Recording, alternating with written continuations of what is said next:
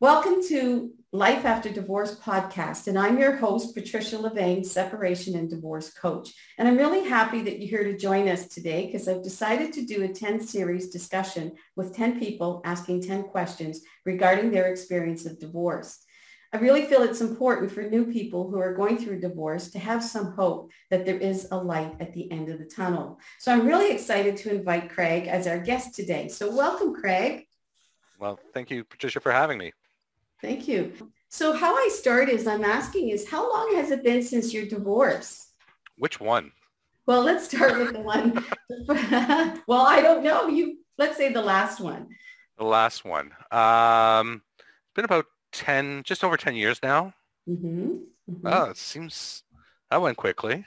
Yeah, life does fly by, doesn't it? So how was your marriage like during that time? It was rocky for a long time. I mean, it was one of those things that just where we had blended two families. So it was myself and my family, and we, I moved in with soon to be wife and her family, and it's just things were there was there was issues from the beginning, and I was just was really thinking it through properly. I wouldn't have followed through with getting married. I mm-hmm. just because I could see already that there was a lot of problems but I was trying to be optimistic and hopeful and think we can work through this and took that next step and got married and yeah, it just turned out to be a mistake. Yeah, blended families is a really tough situation because you're not just dealing with the marriage, you're dealing with the children too. Mm-hmm. And everybody has to sort of get along. There's different personalities. So I, I can only imagine all the, you know, the difficulties that was, was arise before it even started. So I can understand that it was tough. Mm-hmm. So looking back, what would you have done differently?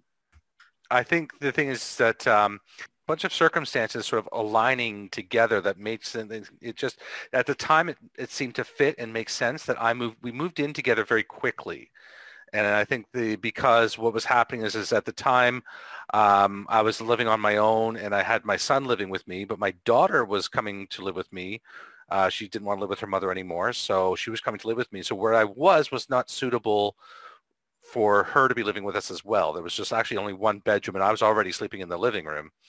So we were going to find our own place. Well, at this time, I would, um, I was, let's just call my ex-wife there, M, and I, M and I had just met. We were dating, and and um, she was saying that, um, you know, she was seeing that I had the the need for this, so she said, "Well, maybe why don't you just come live with us? You you, you two can move. You know, you and your two kids can move in with us, and then then we can just make things work that way." So it just seemed like a good idea at the time, and you know, so if I what I would have done differently was said, "No, we need more time to just really explore the relationship and, and be sure of what we're doing before because once you moved in like that it really felt committed. You were locked in because it wasn't just me and her. It was now me, her, and the families who've now been growing together as, you know, seeing each other as like a family now. Yeah, I, I could see that. That was, um, that was kind of setting up for a lot of stress just right from the beginning. And I think your idea of not going into too fast would have been a better idea and just sort of got to know each other uh, and, and build that relationship first and then blend the kids in and get them to blend together and get them to know each other. So yeah, I can actually see that, but you didn't know at the time when you were giving it a try, right? So do you think that you should be, re- you should have reached out for maybe some help or support after your divorce? For you? After the divorce, like we, because we were getting therapy during the marriage to try to, you know, work things out and, and, and to see how we can try to, you know, salvage and repair and do all those kinds of things. But, you know, obviously it, it got to the point where that was no longer working. So we, but um, afterwards, honestly, with the um, with this being this was my second marriage with mm-hmm. M, and honestly, after that, I felt just an enormous sense of relief. Okay. Um, I just I'd walked away from it. I mean, I had to give up the house, so everything I'd put into the house um, because she had owned uh, the house uh, first not, not fully, that wasn't paid outright, but then we moved into another house and we were both paying into the house and I was making renovations on the house and doing all kinds of things. So I wasn't looking for half of the house, but I was looking for a portion, a fair portion, but it created an issue, uh, you know, where if I was told that if that was going to be the case, it was just going to cause a huge fight. Let's just leave it at that. So I said, if I walk away, then we're just done. We don't have to deal with anything. There's no more anything. So I signed over my portion of the house to her walked away from it and it was just it was just a, a, relief because we didn't have to deal with I didn't have to like with my first marriage I didn't have to deal with the issue of kids so there was no child support there was no alimony there was nothing to deal with any with her it was just I walked away and it was just like all that stress of that relationship all the stress of that marriage all the stress of everything that had been happening in that house was suddenly gone and I didn't have to worry about it. yes I had lost a large investment in the house but I gained freedom so I didn't feel like I needed any kind of emotional support for that one because I just, it, you know, any stress I was feeling was gone. Mm-hmm. I was feeling better. Well, that's well, that was a good way then to deal with it and making those decisions. Sometimes it's not worth the battle, right? It's better just to walk away. So I, yeah, I yeah, and I think that's the thing too. I think I, you know, that was the kind of thing I realized, been realizing for a long time, but I was holding on for the wrong reasons. You know, like I just I liked the house that we lived in. I didn't want to give up the house, and I didn't want to give up the. It wasn't like I was worried about anymore about the family. I mean, I knew that the the there was you know the family was not. There was too much contention in there to to really worry about that. I knew that her kids would have been fine without me there, and my kids would have been fine without her there. So it was not that was no longer an issue that you know I thought the the kids were going to be sad if we did this. It wasn't like, you know, the, the first marriage where you're breaking up the, the family, the mom and the dad. This was, this was different. Mm-hmm. So yeah, this, this was something I should have done long before. So I guess looking at blended families and with kids, being that it's so difficult to sort of merge that together, and in your case, leaving, I guess the kids were finally, they were relieved more than they were sort of, re- uh, how did they react? Like, were they, re- did the, how was their reaction, the children? after you left your children? They were fine with it. They they they knew they yeah. knew what was coming. I mean, they could see that there was just a lot of tension, unhappiness, and things. It was just they they could sense. You know, they they were they were all teenagers at the time, so they. Actually, no. I guess my son would have been just under you know teenage years, but I mean they were they were you know young teens to preteens, and they were they they they were seeing enough to know. Mm-hmm. They they were they weren't they weren't uh, upset upset by it. Mm-hmm. Now, actually, they are still in contact with the kids. My oh. kids are, oh. and her kids are still in contact with each other. They still, you know, on Facebook, they're Facebook friends and whatever. So they, they, um, I don't know that the eldest, M's eldest, is in contact with any of my kids, but I mean, they, they still, so there was no animosity between them. Mm-hmm. I mean, they understood that the problems were between me and the wife. Right. Well, that's really good for the kids to do that. I think that's really uh, very mature of them. Mm-hmm. Yeah, that's good to hear. You know, that's a good sign, I think. I, I think that shows some really good maturity and grown up uh, decisions that they made as, as they moved, got older. So that's, I think that's a good thing to hear. So for you itself, what was that biggest challenge that you came across after the divorce? Did you have any, any big challenges? No, I just, I guess it was just the, you know, once again, you're on your own, you're feeling lonely, trying to get back into the game of, you know, the dating scene and everything like that. And just, you know, trying to learn from those mistakes and, you know, trying to take some time for self-discovery too, really making sure that I knew who I am, what I wanted. And, you know, you know, just really just want to be very, I think, cognizant of not making the same mistakes again. I mean, I think between my first marriage and the second marriage, I had I had learned a lot, and I was very conscious of, of what I had done wrong in the first marriage, and worked to fix that in the second one. So uh, I think I think that um, I mean, so I, I, think I think that was the what I was doing there too was was doing some time for some self evaluation and saying, okay, what what happened here, and how can I avoid making these mistakes again? Yeah, I really think that's important. A lot of people don't do that after a marriage or a divorce. They sort of like, you know, just. It's easy to blame the yeah. other person. It's easy to blame the other person and say it was your fault. You know, you know, say for example, you know, somebody cheated on me. I can say, well, you cheated on me, therefore I'm breaking up with you. But what were the factors that I contributed to make that person want to cheat on me. Absolutely. I bring that up in a lot of my discussions with my clients and stuff is I call it the truth. And I say, you know, we have to really evaluate the truth of it. And and, and I bring that up about, well, what, you know, yes, it's not right that the person cheated, but yeah, you're exactly right. What happened to get there, right? So you both have to recognize that. So, and how long did it take for you to finalize your divorce? Not that long because it was it was fairly straightforward.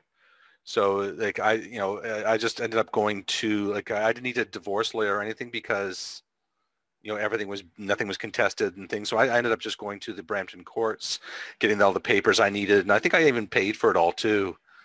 Um, like I think it was only like a couple hundred dollars or something, mm-hmm. and I mm-hmm. just filed all the paperwork and did everything I had to do and got it done. And I, I just I you know I just I thought I was one I wanted to get that done quickly, not because I was in a rush to get married again, but I ended up not to get married again.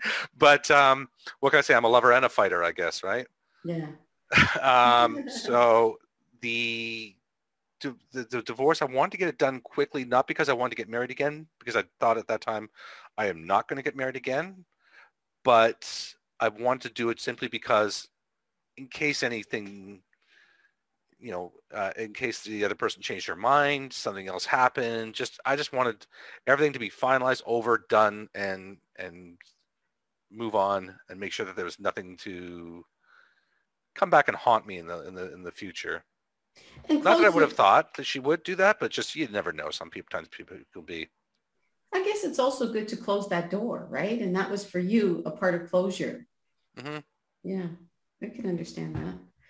So what advice would you offer to people who are going through a divorce, like from your experiences and everything else? Would you have any advice? Yeah, I think I think where possible to avoid getting hung up on issues of money and blame and things like that. I think, like I said, that the, the whole thing ending and just being able to end it amicably to a to an extent. I mean, like I felt at first, I felt you know put out a put out about the the whole you know losing all the investment I had in the house. I mean because there was the increased value on the house, there was the money I'd been paying into the house for the mortgage, the money I'd put in towards the renovations. I mean, I walked away from you know a fair sum of money, but in the end, it was just money. You know, it, it, I could have fought for that, and it would just would it have been worth it for the lawyers, for the stress, for the everything? And no, it wouldn't have been. So I mean, you know, just get past those those things and just, you know, where possible. I mean, you can be upset with the other person, but just do everything you can to end it. I mean, I just see so many people I talk to you know people who are in similar situations and things, and just just the, how nasty it can get, and it's just it's just it's so not worth it. It's uh, just uh, yes. not worth it. I totally, totally agree. It's not worth it in a lot of areas of uh, just mental health and stress and dealing with, you know, everything that goes along with it. It's just best try to find the best way to work it out. Yeah, mm-hmm. I totally agree with you there. But how long after your divorce did it take you to get your life back? How do you get my life back? Yeah, like work through everything of all the things you thought about. What did I go wrong? What can I do for myself? How did how did you, you know, how did it long did it take for you to say, well, now I'm ready to move on again?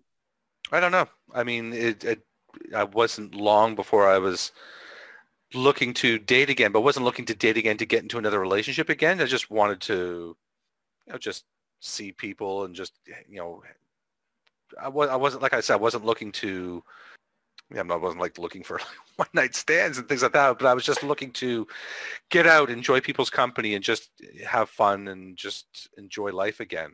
Mm-hmm. Felt like I'd just been cooped up in that relationship where I wasn't receiving a lot of the things that I wanted. There was a lot of issues around, you know, just, just things to do with, you know, the family, the, the, the kids, like, you know, there was a lot of, lot of things happening, but there was also things that were strictly between M and myself that was just, unfulfilling in my relationship. So I was just looking to just enjoy the freedom again.